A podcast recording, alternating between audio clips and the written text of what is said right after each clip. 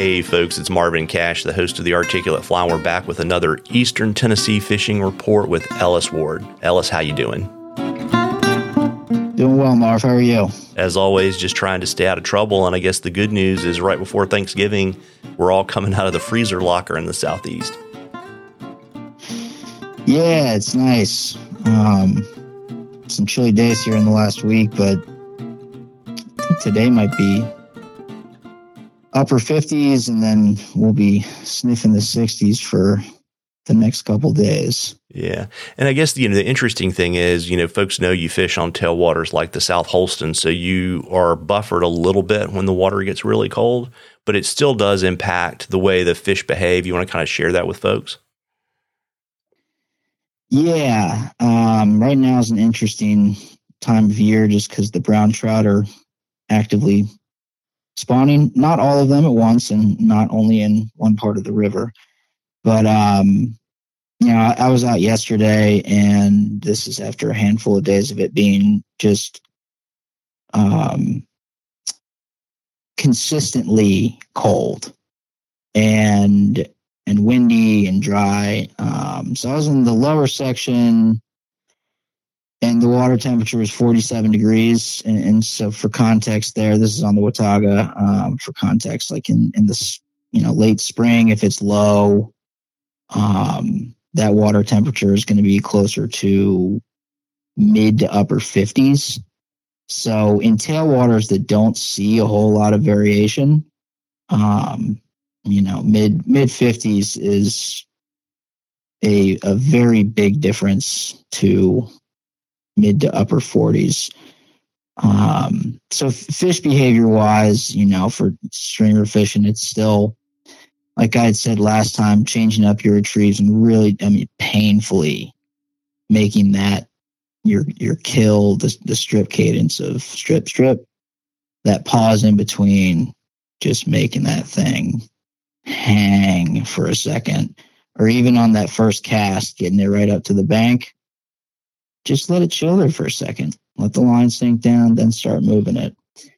Um, and then bugs, you know, that that's one of the biggest indicators. It's just there there are a lot of bugs and a lot of fish eating bugs on top and big fish eating bugs. I'm talking all the way down into the lake. So this is not just upper tailwater spawn season fishing type deal. Good time to catch fish on dries. No one's down there. I'm not, you know, giving up my spots. It's just there's only going to be a handful of people able to fish the the lower sections of these rivers in you know the next couple weeks.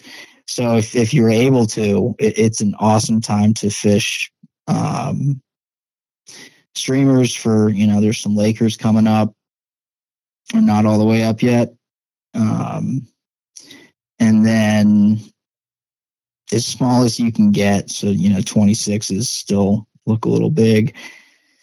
But with yeah, with those cold temps, waters being 47, the bugs are super super tiny, but they are. I mean, there's areas of the river that are boiling, and and part of that is there's no boats. So, you know, pros and cons to everything, but certainly some awesome opportunities if you feel like doing something just a little different. Yeah, very, very neat. And got a question for you from Dave, and this is a streamer question. Um, mm-hmm. it, and Dave wanted to get your thoughts on kind of how you pick streamers in terms of, you know, are you a you know light fly sunny day guy, dark day dark fly guy? Kind of what's your thought process when you go to pull uh, a big piece of meat out of the box? Sure. Um, I have.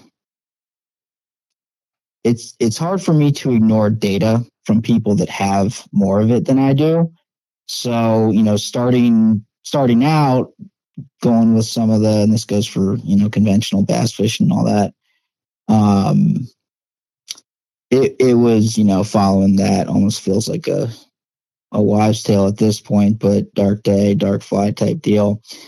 And then you know reading or listening to Kelly talk about his process um, of going white to black to yellow to chartreuse to purple, you know, that whole deal.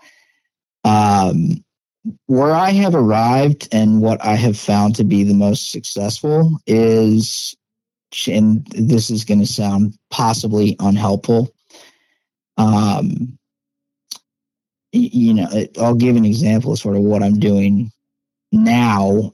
It, it, it's starting with some of these sort of tan taupe, um, mid-size, dungeony, circus peanutty type flies that's just because that's what I'm into right now.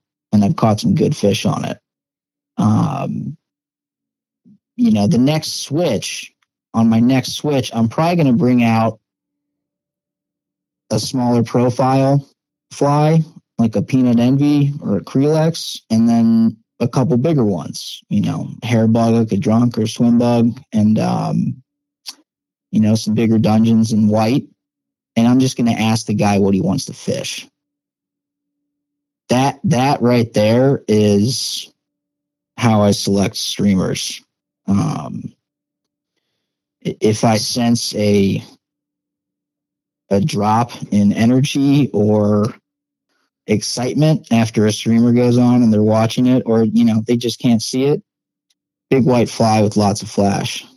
That thing's going to catch just as many fish as anything else. And largely speaking, it's because you can see it so you're getting live feedback as to how your little strips and taps and kills are making it move.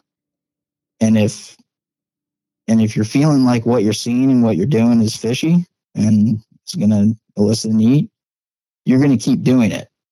And if you keep doing it, you will catch a fish.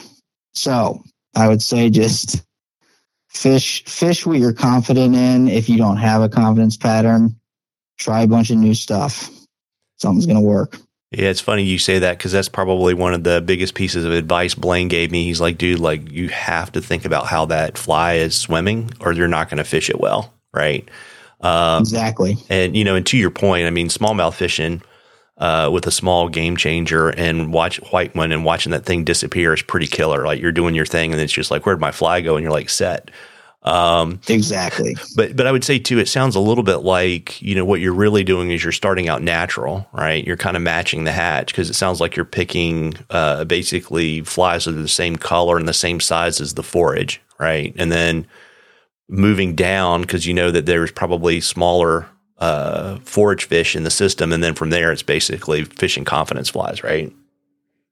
Yeah, w- without input from the angler, I'm going to kind of go with what I like, which is something that's going to catch fish in general. Um, you know, a 10, 12 inch brown trout's going to come off the bank and smash it just like a 20 inch one would. You know, I, then there's the a person wants to hunt with big flies, um, which does not always mean big fish. Um, and then there's just casting ability. I mean, if you're out for eight, nine hours and you're throwing a seven weight, so just, you know, trout fishing, not musky, you're throwing a seven weight, you know, you're, you're not going to be, it's uncomfortable to be chucking an eight inch changer around. And there's also just not that many, you know, relative to the three, three and a half inch sculpins and all the little bait fish in the system. Um, you're just you're playing the uh, the the odds are not in your favor. Yeah, the you know the eat's going to be awesome, which I f- fully support if that's your game. But your odds are much higher. There there are many more things to be eaten, including crawdads. It's it's something that's not a lot of people don't think about, but the peanut envy, some of these little tan grizzly things with the you know the, the circus peanut with um, the rubber legs and giving it those kills and pops. Um, that's an awesome crawfish imitation, and the Watauga in particular, starting sort of mid river and into the lake, is loaded with big crawfish. So um, agreeing with you and adding a bunch of words that yeah you know starting with stuff you know is in the river and then uh, working your way down or up based on both what you're feeling and and what you're seeing in the water.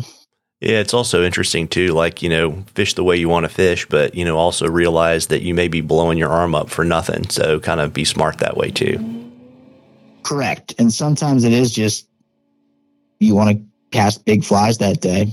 That's how you want to fish that day. And if that's the deal, then great. Yeah, absolutely. And you know, folks, we love questions on the articulate fly. You can DM us on social media, you can email them to us. Um, whatever is most convenient for you. And if we use your question, I will send you some articulate fly swag and we're going to enter a drawing for uh, two days of fishing with Ellis and a night at the Watauga River Lodge, right, Ellis? Yes, sir. Yeah, and so uh, you know, as we kind of cruise into the uh, to the winter part of your season, you want to let folks know where they can find you so they can book you and fish with you. Sure, um, you can either you know ch- check out what I'm doing, mostly what I'm tying at at Ellis Ward Flies on Instagram. You can feel free to message me on that. Um, website is the same, elliswardflies.com. And then, as always, encourage people to just call text directly uh, 513-543-0019 uh, well there you go. Well listen folks i hope you all have a happy thanksgiving. Happy thanksgiving ellis. Hey happy thanksgiving marv. Thank you